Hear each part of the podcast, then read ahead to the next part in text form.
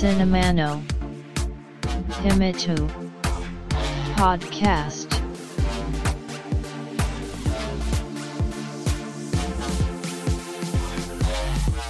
This broadcast is made by Cinema Podcaster Fuji Walker.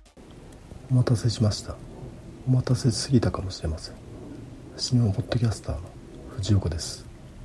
ポッドキャストシネマの秘密の第107回です。ちょっと今回の配信分は通常の配信会とは違って映画の感想を話してからが本番です。このポッドキャストでも何回か取り上げているディズニー主導による「スター・ウォーズ」のシークエル3部作。その作品にレギュラー出演していた俳優のジョン・ボイエガがディズニーに対して批判を展開してましてその話をしております。これ通常の配信会とは別に特別会の形で配信しようとも考えたんですが各週木曜に配信するというスタイルを崩してしまうのもどうかと感じたため今回の配信分にアタッチメントすることにしました。だらだらと前書きを話しておりますが一応このポッドキャストでは第9回に映画「ローグ・ワン・スター・ウォーズ・ストーリー」第35回に映画「スター・ウォーズ最後の時代」第49回に映画「ハンソロ・スター・ウォーズ・ストーリー」第88回に映画「スター・ウォーズ・スカイ・ウォーカーの夜景」第90回に映画「スター・ウォーズ運命の決闘」について話しております。そちらもお聞きいただけると「スター・ウォーズ」へのこちらの向き合い方スタンスがより分かりやすくなるかもしれません。さて9月16日に我が日本で新しい首相が誕生しましたね。第二次安倍内閣を官房長官として支えた菅義偉新たな総理大臣に任命。そしてその日のうちに初めての記者会見が行われたわけですがその記者会見でおやと思った点があったので話しておきたいです。それは安倍内閣で防衛大臣を務めた河野太郎を行政改革担当大臣へ起用した狙いを記者から問われ菅新総理は省庁の縦割りや規制改革を進めるにあたって河野太郎は自民党内で行政改革を行った人物なので適任であると答えすでに縦割り110番のような国民の声を参考にするような仕組みを河野太郎へ指示したと付け加えていました。おやと思ったのはこの縦割り110番。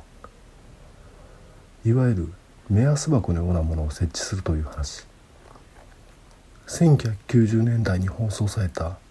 三谷幸喜脚本のドラマシリーズ「総理と呼ばないで」というものがありまして田村正和演じる史上最低の総理が巻き起こす騒動を描いたコメディでこのポッドキャストで第101回に話させていただいた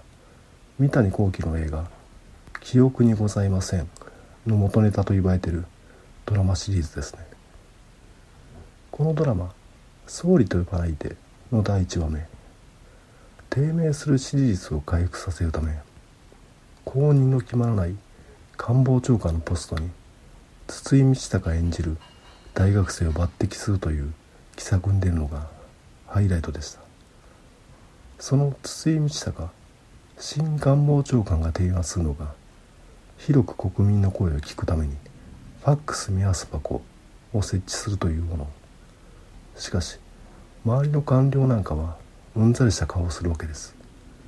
ドリフターズの中本浩二が演じてたのが目安箱なんてのはこれまでの内閣でもやってると。そしてドラマに出すとなんやかんやって田村正和が退陣し新しい総理大臣として唐沢俊明が現れる。理想に燃える若きリーダーですがまずはじめに首相官邸に持ってくるのが大量のファックス。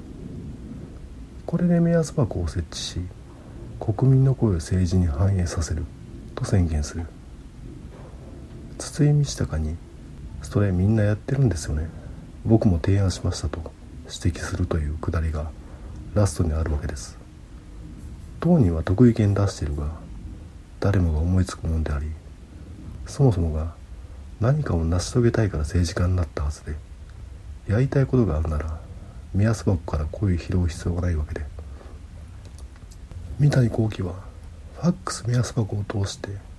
権力が欲しいだけで中身のない政治家を封止してるわけですね。菅新総理が就任記者会見で縦割り110番と言い出したもんだから実際のところは違うんでしょうが20年も前のドラマの一幕を思い出してなぜか笑ってしまいました。それが親と思った点ですね。さあシネマの秘密第107回始めます。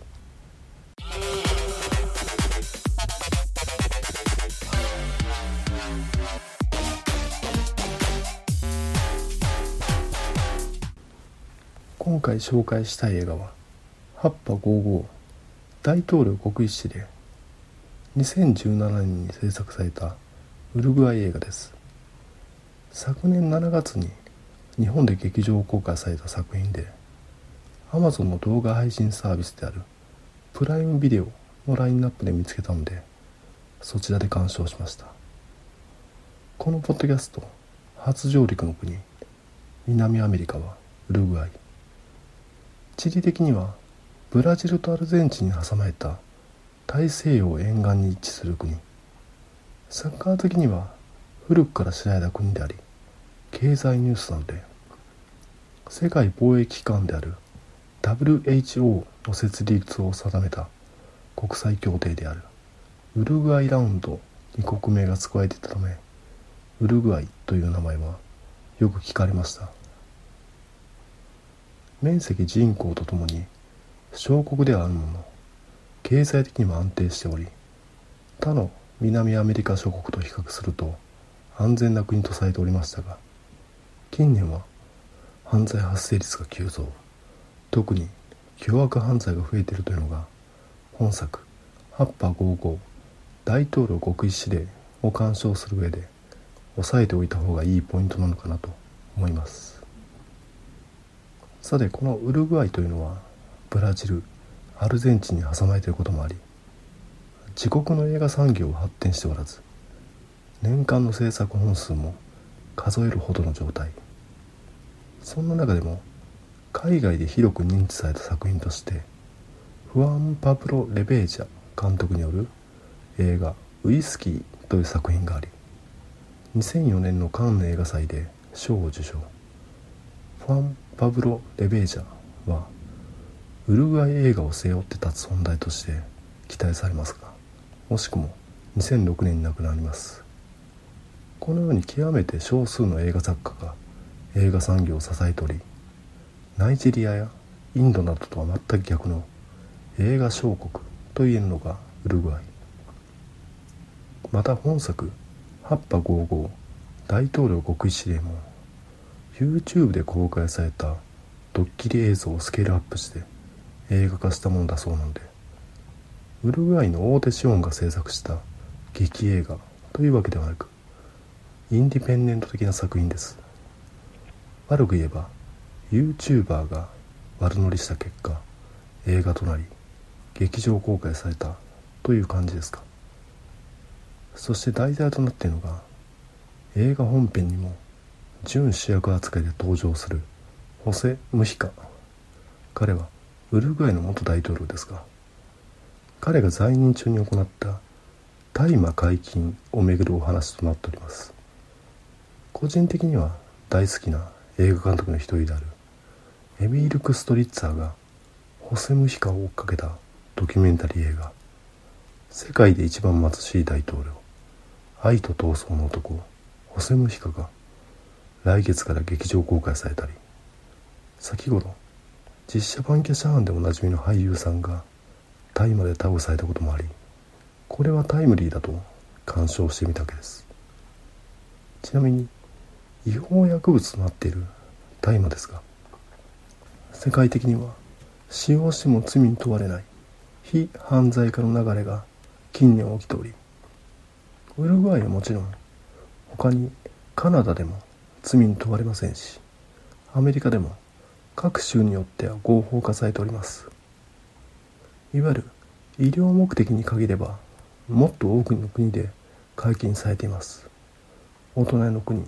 韓国もその一つですね。我が日本での大麻の扱いはもちろん違法薬物ですがよく言われることですが所持がダメとなっているだけで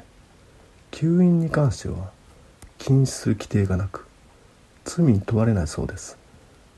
それは大麻が日本各地に自生しており稀に吸引してしまうことがあるためと言われております。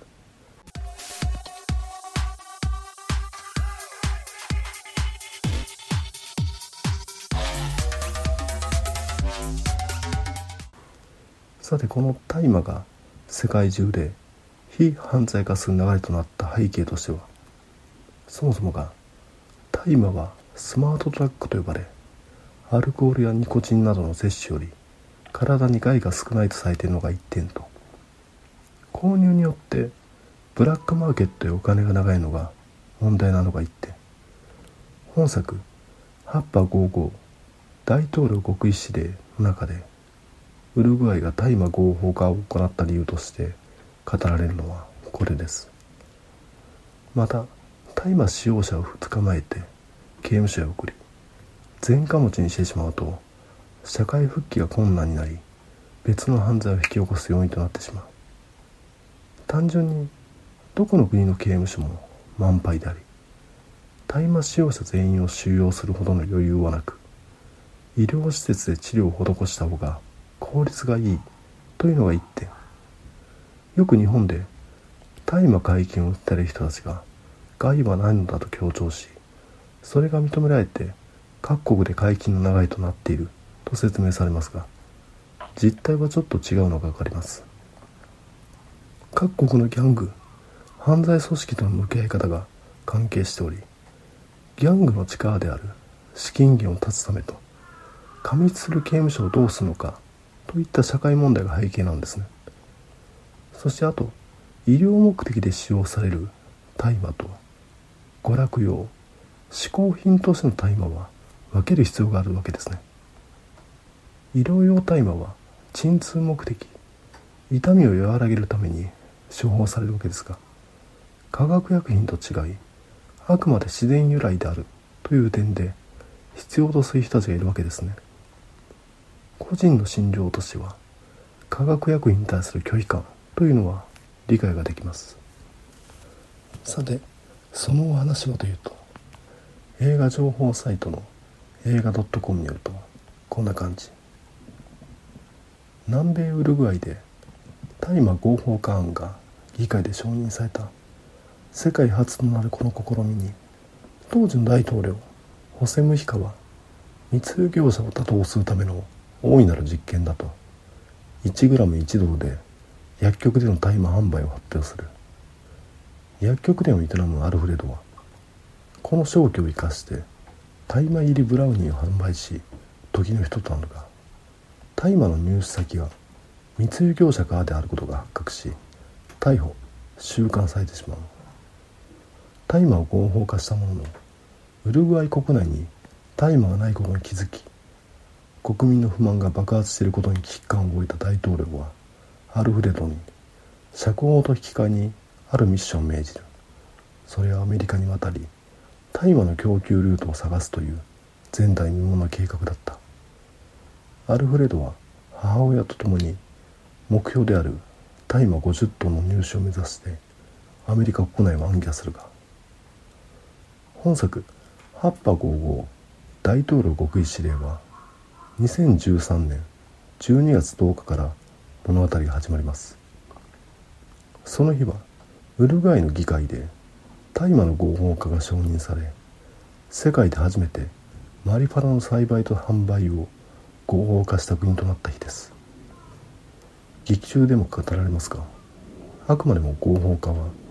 ブラックマーケットの資金源を断つための政策なので国内で流通させる大麻はウクライナ軍が栽培したものに限ると定めていました。合法化されてもいわゆる売人から購入した場合は代金がギャングに流れることになるため今まで通り非合法です。しかし大麻は植物ですから植えたところですぐ収穫できるわけでもなくウルグアイ軍が植えて育てる間何ヶ月も供給できない状態が続いたようです。大麻合法化されたのに市場に全然出回らないウルグアイ国民の不満が高まります。本作はその当時のウルグアイを背景にウルグアイ全土へと供給する大麻を手に入れるため奔走する主人公とその母親が描かれます。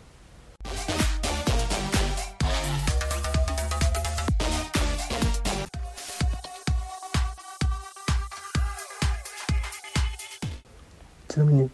主人公がホセムヒカから調達しろと言われる大麻の量が50トン。取り締まりによって一度に押収した大麻の数の世界記録が2010年のメキシコでその数105トン。末端価格にして約280億円だそうですから50トンだと半分だから約140億円。それだけの金額が動く取引を任すにしては主人公と母親は心もとない。ホセムヒカはもう一人。ウルグアイ警察の麻薬取締官を補佐につけます。大量の麻薬を買い付けるため主人公たち3人はアメリカへ飛びます。そこで起きるさまざまな出来事をドキュメンタリー風いわゆるモキュメンタリーの手法で本作を描いています。これは作ってる当人が意識してるだろう。サシャ・バロン公演主演の映画「ボラット。栄光なる国家。カザフスタンのためのアメリカ文化学習」と同じコンセプトです。アメリカで活動する。大麻運動家などに。主人公たちは会いに行き。大麻解禁を行った。ウルグアイから来ました。しかし大麻がありません。そのため大量の大麻を輸入したいので都合をつけてくれませんかと投げかけるわけです。自分たちの購入ルートなんて言えるわけもなく皆うろたえるその面白い様を取ろうといった感じだったはずですが訴訟対策として劇中。結構な頻度で人物にモザイクをかけていたいと。実際は映画「ボラット」のような取材対象者をこき下ろすノリにはならず真面目にアメリカにおける大麻文化のルポルタージュとなってます。これは逆に緩いラテン気質だなと面白がれるのか？大した盛り上がりもないと通るのか？評価の分かれるとこでしょう。また後半の見どころとして当時のアメリカ大統領であるバラク・オバマとホセムヒカの階段のニュース映像を物語に組み込み犯罪映画の雰囲気となっていきます。ここはサスペンスするなハラハラドキドキに満ちた展開ですが正直言ってこういった展開を含む映画にホセムヒカが参加するというのがまた何ともおおらかに映ります。しかし仮にもウルグアイの元大統領ですからね。ただのおおらかなおじいさんであるはずもなく批判的な視点で見ればメディア戦略に長けた政治家による自身の行った政策を宣伝するプロパガンダ映画というふうに見えなくもないわけで。正直な話ウルグアイが大麻合法化へ舵を切った理由もブラックマーケットへの資金の流れを断つということからも分かる通りやはり世界的には大麻イコール反社会勢力というのは拭えないわけで日本国内で大麻合法化という動きが盛り上がらないのは大麻愛好家で呼んでいいのか。彼ら個人の自由に由来する訴えでしかないわけで。社会的なコンセンサスを形成するまでいかないのは彼ら大麻愛好家へ供給するブラックマーケットの危険性が認知されていないなど反社会勢力がもたらす社会的な影響が見えてないからだと思います。なかなか公に話しづらい話に踏み込んでるなと思いますのでここら辺でこの話はおしまいにしますが本作「八波55大統領極意指令」は日本国内にいると見えづらい大麻文化を扱った映画であり刺激に満ちた作品であるのは確実です。劇中主人公たちによる大麻吸引体験を含むなど見る側の理性が問われる作品となっているので注意は必要だと感じますが本作おすすめです。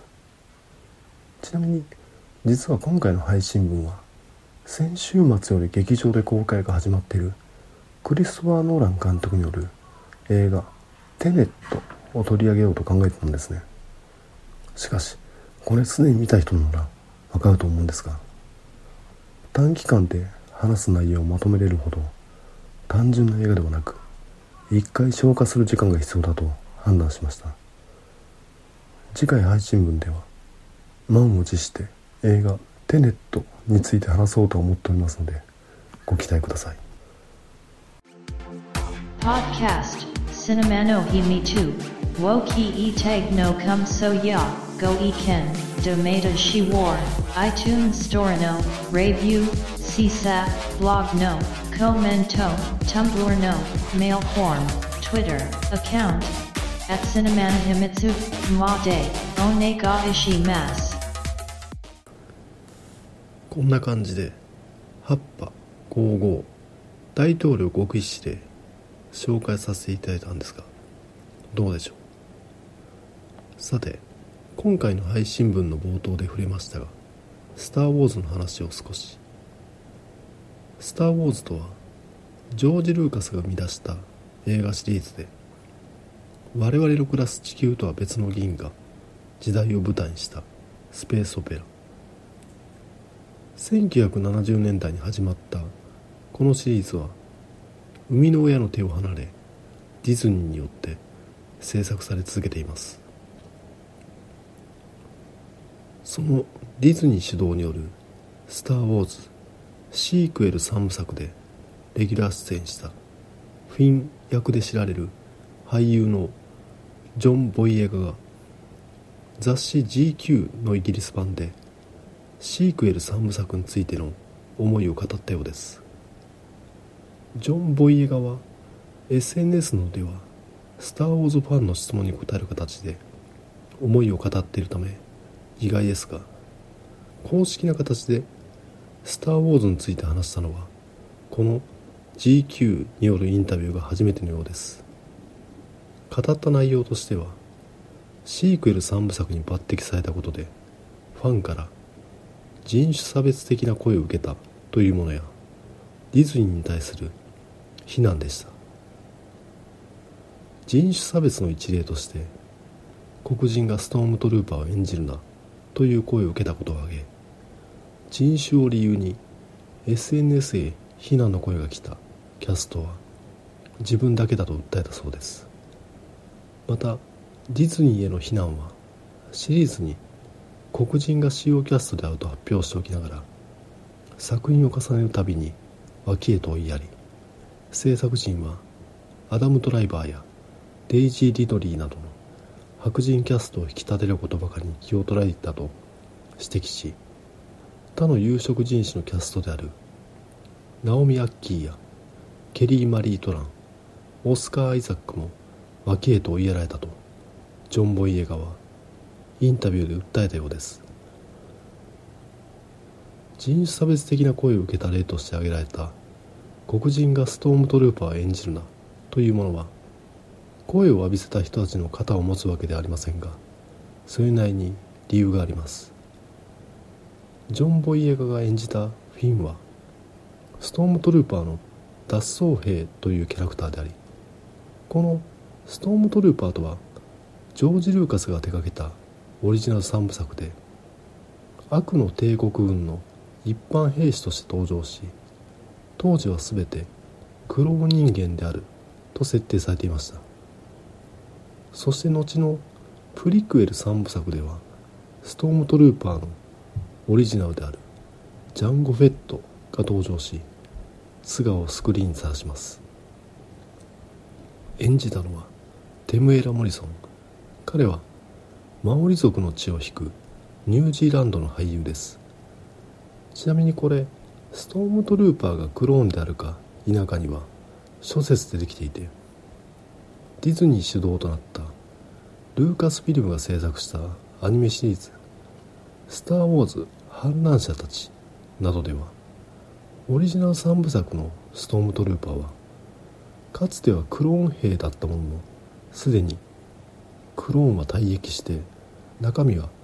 普通の人間の兵士に入れ替わっていると設定されています。クローンか否かを細かく言えばオリジナル3部作にストームトルーパーがドアに頭をぶつけるシーンが存在し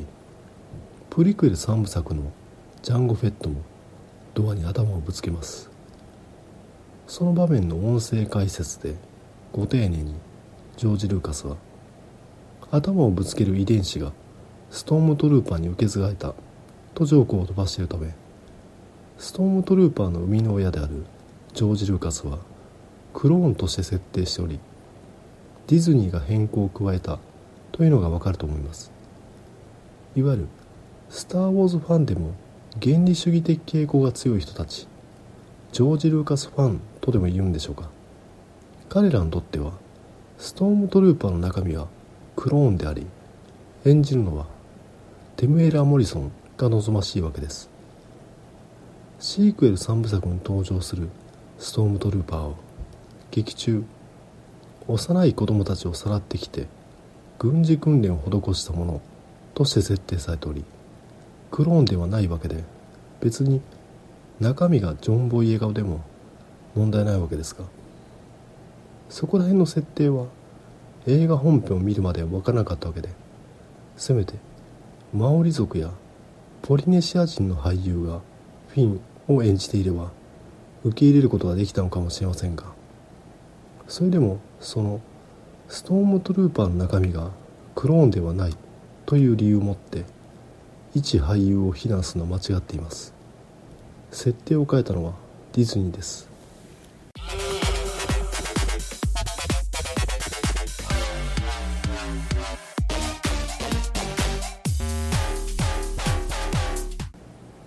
そしてこの黒人キャラクターを主要キャストとして発表しておきながらシリーズを重ねることに脇役へと落としていったという指摘ですがシークエル3部作当初のインタビューで監督である J.J. エイブラムスは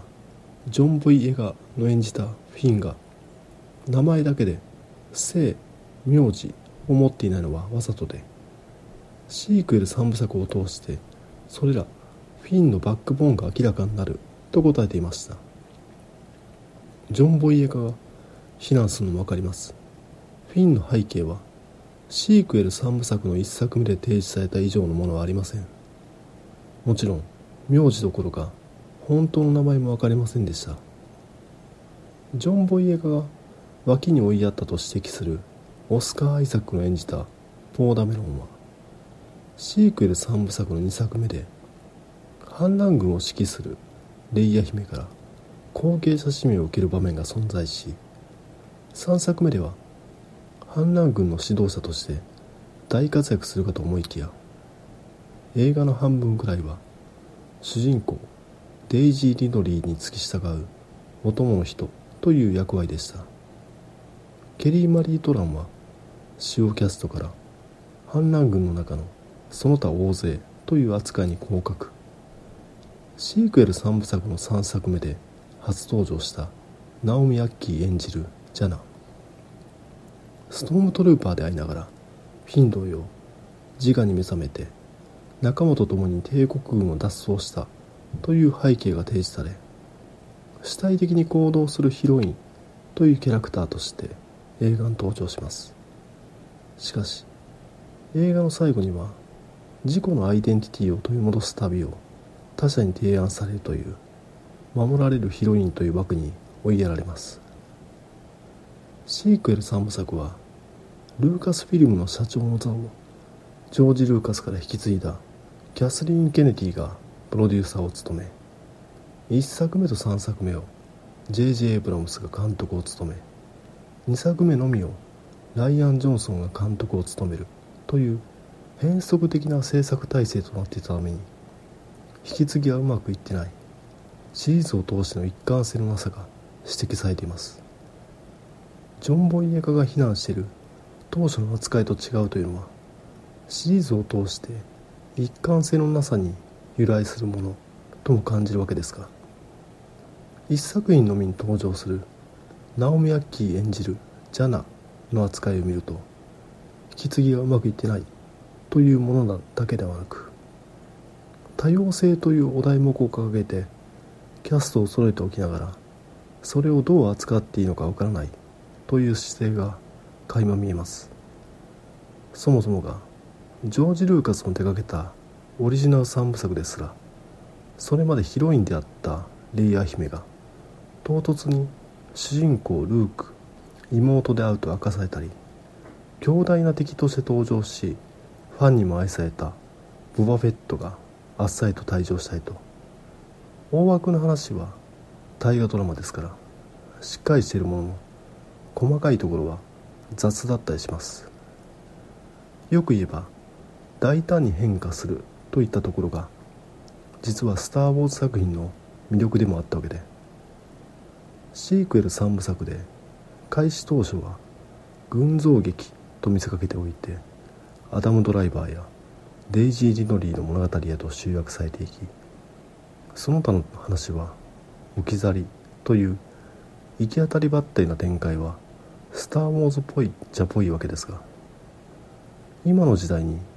ディズニーが多様性の時代を強調しマイノリティをキャスティングしておいて雑な扱いをすればなんだそりゃってなるということですよね。お題目としてきれい事を並べ立ったため大胆さがマイナスの対応し矛盾があらわになってしまったわけですね。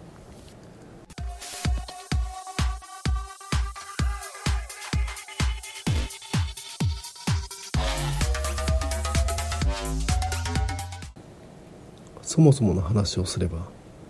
1960年代から「スター・ウォーズ」のオリジナル3部作が始まるまでのハリウッド映画はアメリカンニューシネマと呼ばれる。暗く見ている我々に考えさせられる。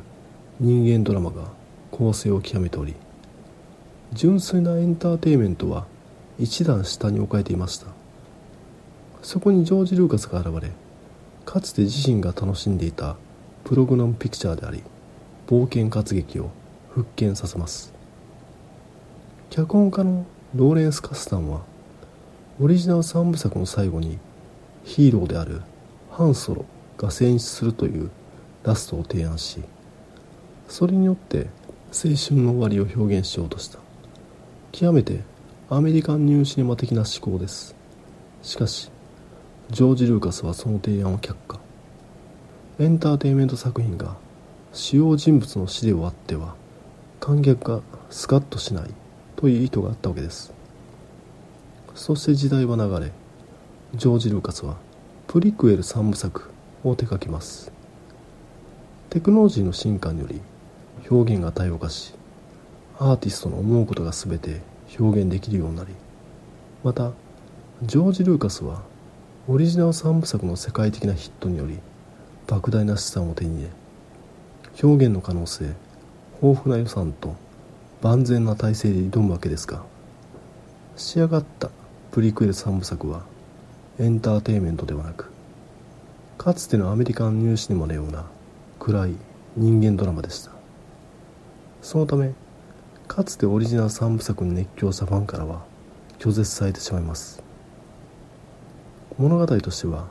悪玉が陰謀を張り巡らし主人公を暴走させ国家が崩壊していくという話となっています。それはまるでジョージ・ルーカスの築いた王国が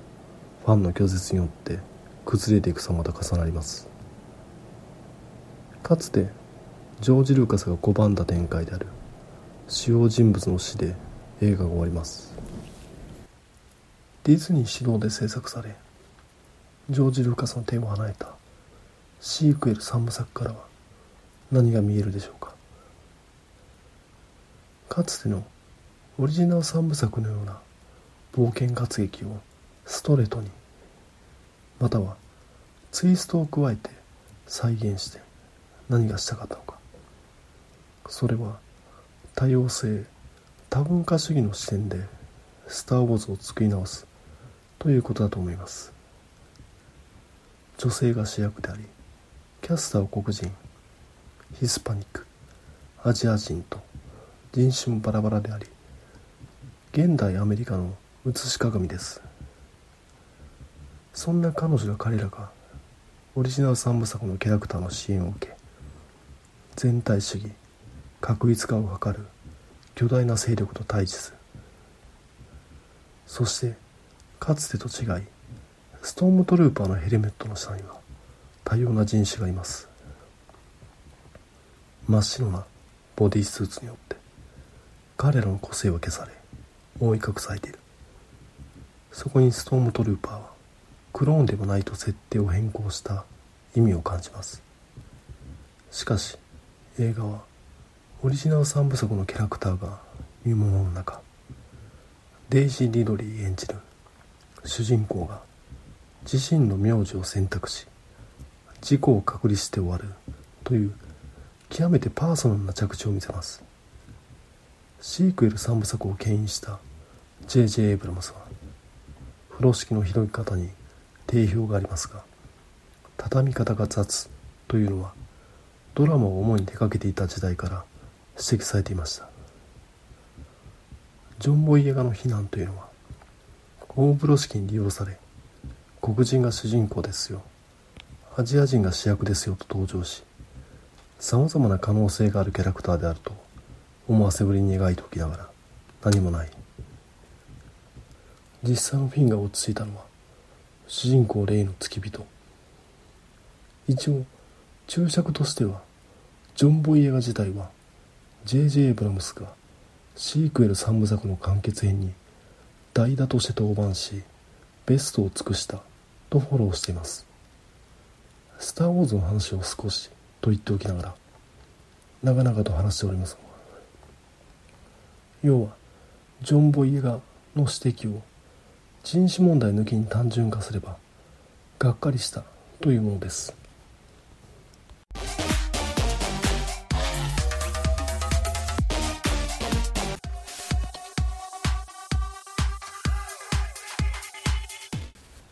ディズニーがルーカスフィルムを買収したとニュースが流れ新たな3部作が制作されると発表された時すごく期待しました。ましてや当時の報道ではジョージ・ルーカスが監修するとされていました。実際には買収された時にディズニー側へ提出したルーカスのプロットは破棄されたわけですが当時のファンがそんな裏事情を知るわけもなくまたプリクエル3部作に学会させられたファンもようやくオリジナル3部作の続編が見られるのかと盛り上がったわけです。それが今じゃどうです？スター・ウォーズファンはマンダロリアンの話しかしない。まるでシークエル3部作なんてなかったかのような。誰もそんな話をしたがらない。台無しにされた気分です。そこへ来てこのジョン・ボイ映画の指摘。人種差別するスター・ウォーズファン。マイノリティを利用するディズニー。散々ですよ。これまだジョージ・ルーカスがシークエル3部作を手掛けていたのは納得できていたかもしれません。何といっても本家本物です。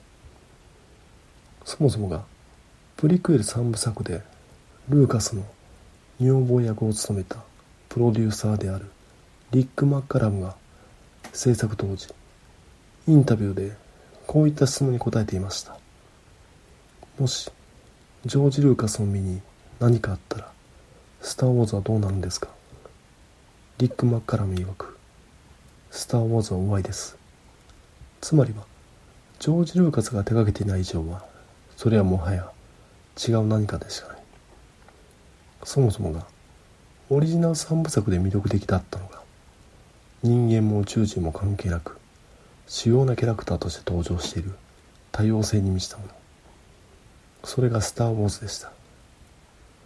なのに多様性の扱いについて非難される事態になるというのは心底がっかりです。昨今日本でも注目されているポリティカルコレクトネス政治的公平性といった話。アメリカのテレビドラマの世界では白人ばかりのキャストだと各種人権団体から公平ではないと批判を受けるためいわゆるポリコレに配慮してとりあえず黒人俳優を出すという慣習がありそういった姿勢をアメリカでは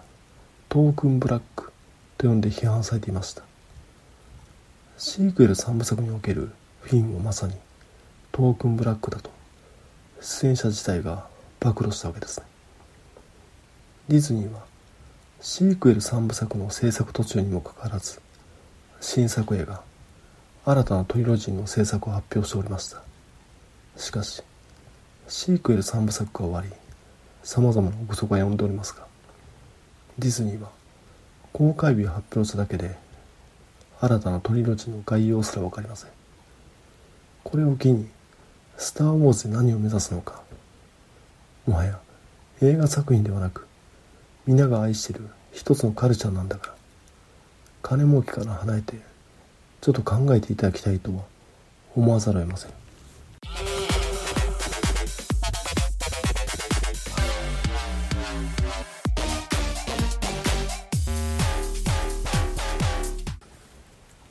こういったディズニーの利益優先主義とも捉える姿勢は先頃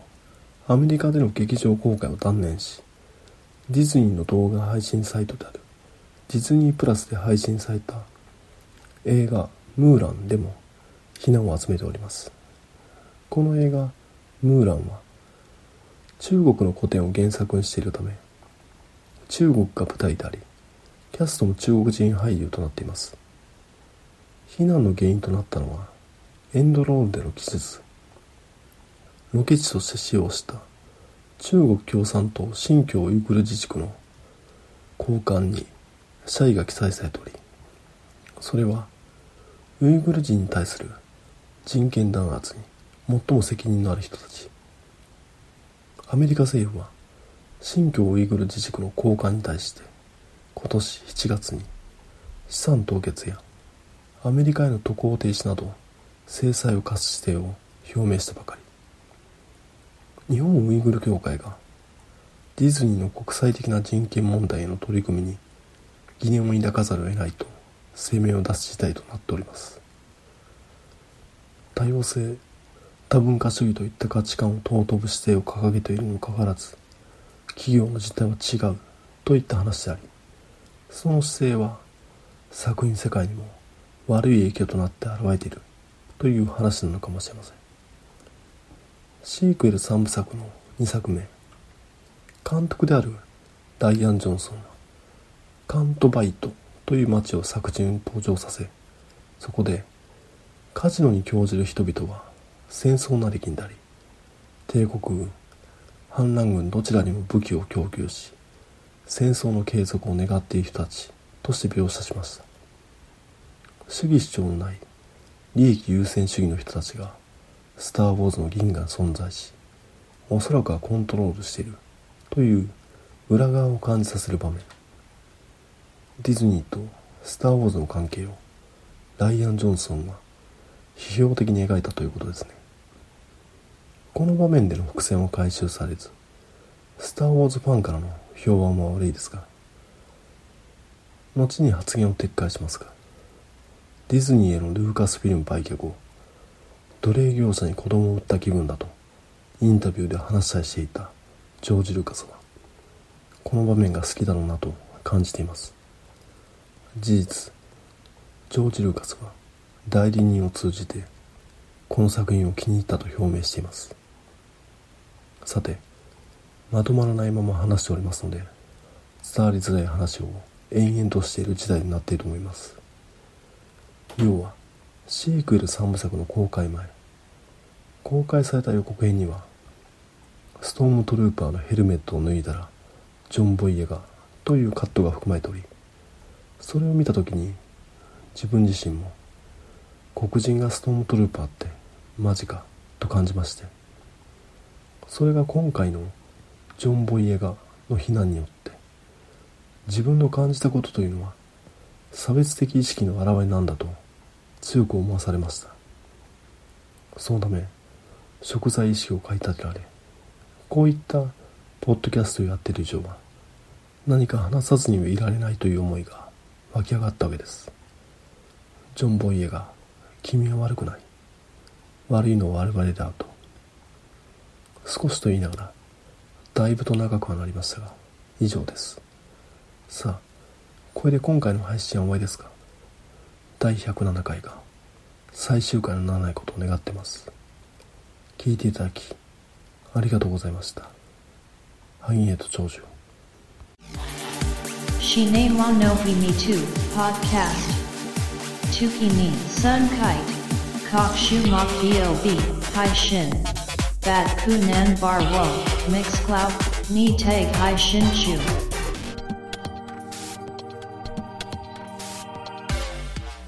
In to enjoy the next broadcast distribution.